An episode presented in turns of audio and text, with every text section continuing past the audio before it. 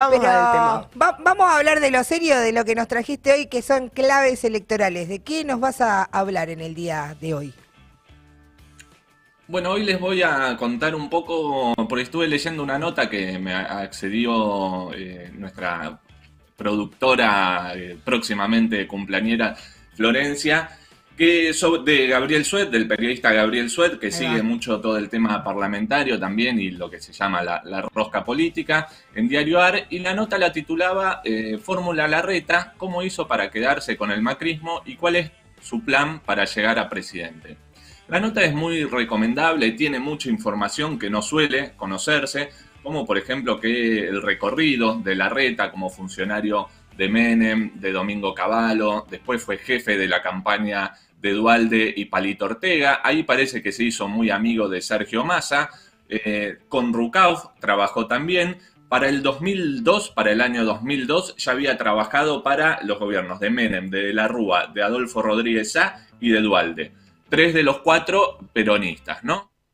Gabriel Sued toma esto y dice que la fórmula, la reta para el éxito, digamos, tiene tres ingredientes. Uno es ser un gestor obsesivo, otro es que es el único dirigente del PRO que está en posibilidades de vender un futuro, o sea que no está quemado. Y por último, también la capacidad para construir eh, políticamente eh, ar- distintos armados que también el resto hoy no lo puede hacer. Parece que lo, lo está asesorando Durán Barba con el contenido este.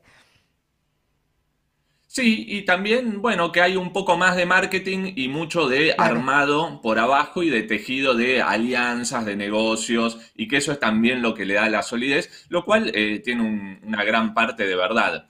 También le suma Gabriel Sueda a la nota un- un- algunos datos duros, por ejemplo, como que maneja el presupuesto de la ciudad de Buenos Aires, que si uno lo mide por habitante es eh, un 40% casi más alto que el de Santa Fe o el de Córdoba, un 85% más que el de la ciudad de Buenos Aires. O el pequeño detalle que a mí siempre me gusta eh, rescatar porque se olvida en los grandes medios de los 2.400 millones de pesos que gasta al año en publicidad y propaganda, algo que, bueno, cuando estuve en la legislatura uno se cansa de ver cómo esos 2.400 millones de pesos se distribuyen, digamos, para comprar silencios o preguntas de esas, eh, hola Horacio, qué lindo te levantaste hoy, cómo puede ser que hagas tantas bicisendas eh, y que uno después no sabe cómo los grandes problemas no salen a la luz.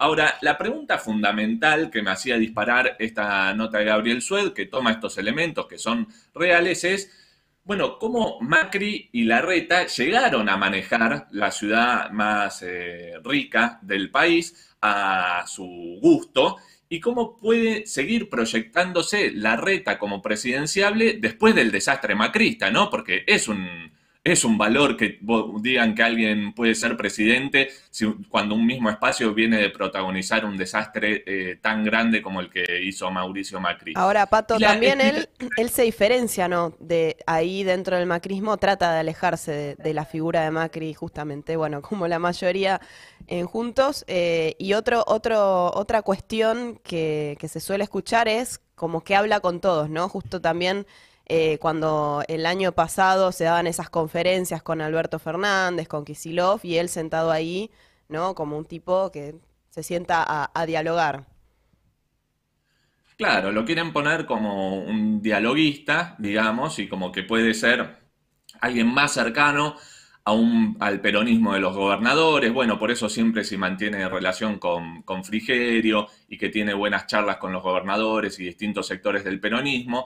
A un sector del peronismo también hace el juego, ¿no? Recordemos mi amigo Horacio como para separarlo de lo que se llaman los halcones. Pero la verdad es que eh, Rodríguez Larreta y Mauricio Macri son la encarnación de un proyecto, no se puede entender uno sin el otro, como tampoco se puede entender María Eugenia Vidal sin Mauricio Macri y mucho menos sin Rodríguez Larreta.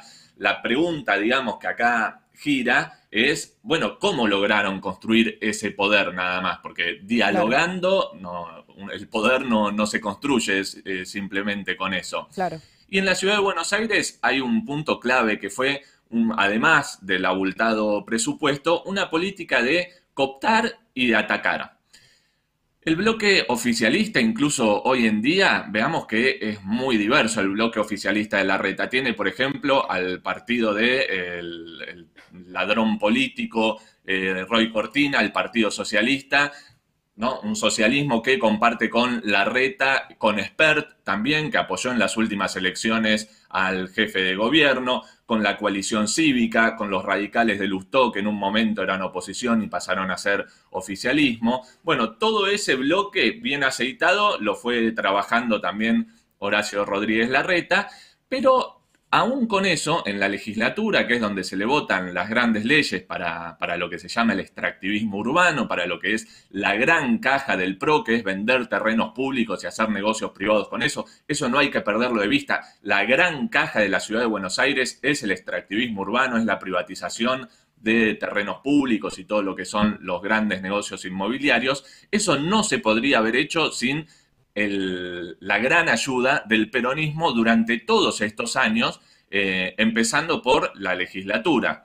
No sé, ustedes, eh, Tom, Lu, supongo habrán visto eh, ahora que el Frente de Todos, con Santoro a la cabeza, está indignado por la privatización de una parte de Costa Salguero. Sí, lo estuvimos viendo y además para mí lo que no, no está diciendo eh, Santoro ni ningún otro candidato es que la entrega que quiere hacer la reta en Costa Salguero se, estaba enmarcada en el proyecto de Distrito Joven que contempla tierras lindantes, creo que en, la costanera sur o, o, norte, no me acuerdo bien cuál de las dos, que llega a la ciudad universitaria, que es un proyecto que fue votado en el 2015 por ellos también. Así es, es todo lo que hace Costanera Norte, para quien conoce ahí, desde, desde el aeropuerto, digamos, desde justamente Costa Salguero hasta Ciudad Universitaria. Ahí es donde quieren hacer un polo, le dicen Distrito Joven, es un polo de negocios desde restaurantes hasta eh, deportes náuticos, así eh, que no son muy populares, ¿no? Se imaginarán, eh, todo para hacer esos negocios. Bueno, por ejemplo, Tayana, Muñoz, Pocoic, que vuelven a ser candidatos y referentes del peronismo porteño, son nombres de los que votaron ese distrito joven, por el cual ahora ellos dicen Costa Salguero, qué terrible, qué terrible. Bueno, fueron ellos los que votaron la piedra fundamental, digamos, de ese proyecto, como pasó en Parque Tais, ahí entre la Facultad de Derecho y Parque Tais, que pusieron un centro de exposiciones, bueno, eso también lo votó el peronismo, es una privatización de lo que era un parque, justo a metros de la Villa 31, lo mismo que ese shopping gastronómico en Plaza Jusey, donde Lustó presentó a Martín Tetaz, o sea, cada vez que se privatizó un espacio público en la ciudad de Buenos Aires, eh, en estos casos importantes que estoy hablando, tuvo votos del peronismo. Entonces, la amistad eh, que tiene el gobierno de la Ciudad de Buenos Aires con el peronismo porteño es una parte fundamental para entender cómo construyó el poder Mauricio Macri y después eh, Rodríguez Larreta. No hay que olvidar también, Pato, que, lo mismo hicieron cuando Macri estuvo eh, como presidente, ¿no? También en el Congreso Nacional le votaron las leyes fundamentales, este, como el presupuesto, ¿no? Y leyes muy importantes de, donde Macri no tenía la mayoría. Y ahí hay una figura clave que es la que nombrábamos al principio. Cuando dicen Rodríguez Larreta se hizo muy amigo de Sergio Massa cuando estaban los dos con Palito Ortega y con Dualde, bueno, eh, el bloque de Sergio Massa fue uno de los que le votó el endeudamiento, el pago a los buitres, el presupuesto, el ajuste a los jubilados. Es esa relación que se ve cada tanto, se vio ahí en el Congreso. Bueno, en la ciudad de Buenos Aires es obscena totalmente, eh, por eso en las elecciones no da un poco de, de entre gracia y bronca ver cuando salen a decir que el macrismo es malo, cuando son eh, cuando han sido partícipes necesarios el peronismo porteño de esta... Y lo son ahora también. Y lo son ahora también. Ahora, no es simplemente, eh, o, de la legislatura, también se deriva para otros ámbitos. Por ejemplo, algo que maneja hoy el macrismo y la reta en la ciudad de Buenos Aires es sin lugar a dudas el Poder Judicial. Ustedes recordarán cuando salió el amparo para que la reta abra nuevas escuelas, eh, para que abra las escuelas, no nuevas, que nunca quiso abrir, abra las escuelas en medio de la pandemia, eh, todos decían, bueno, ¿de dónde salen estos jueces amigos de la reta? Bueno, se los votó el peronismo, todos, absolutamente todos los jueces.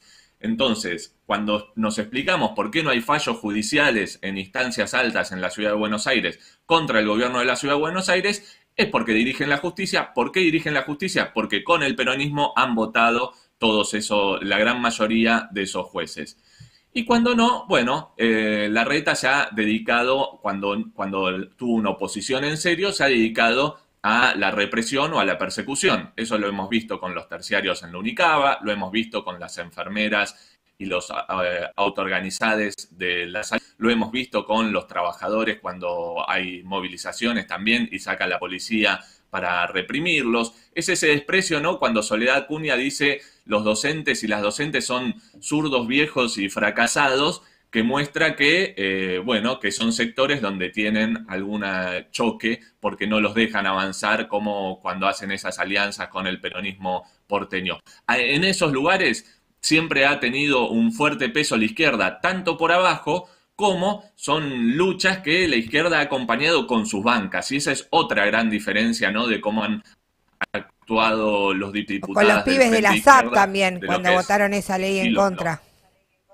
por ejemplo, la de los pibes de las apps, eh, por ejemplo, también exenciones impositivas para lo que son los McDonald's. Bueno, así tendríamos una lista que podríamos eh, seguir mucho más. Pero quiero cerrar con esto, o sea, el sistema que gobierna Horacio Rodríguez Larreta en la ciudad de Buenos Aires, que hoy lo mantiene como presidenciable, como el gran cuco de la oposición para el peronismo, es un combo que incluye el cogobierno con estos legisladores y diputados que entran en las listas del peronismo. Incluye eso, incluye un abultado presupuesto, un blindaje mediático, represión para los que no eh, quieren entrar bajo ese plan, persecución también, y por si no lo, no lo pueden solucionar con todo eso, siempre tienen a los dadores voluntarios de gobernabilidad en la legislatura y en el último punto, en los sindicatos, porque acá no vamos a decir que ni SUTECBA, que es uno de los eh, sindicatos de la Ciudad de Buenos Aires estatales, ni UPCN, ni ATE han decidido, por ejemplo, salir a confrontar con el eh, gobierno de Horacio Rodríguez Larreta, todos eh, sindicatos a los que podríamos sumar el subte, telefónicos, muchos más, dirigidos por el peronismo y que sin embargo, mientras Larreta y Macri construyeron todo este poder, no han hecho nada.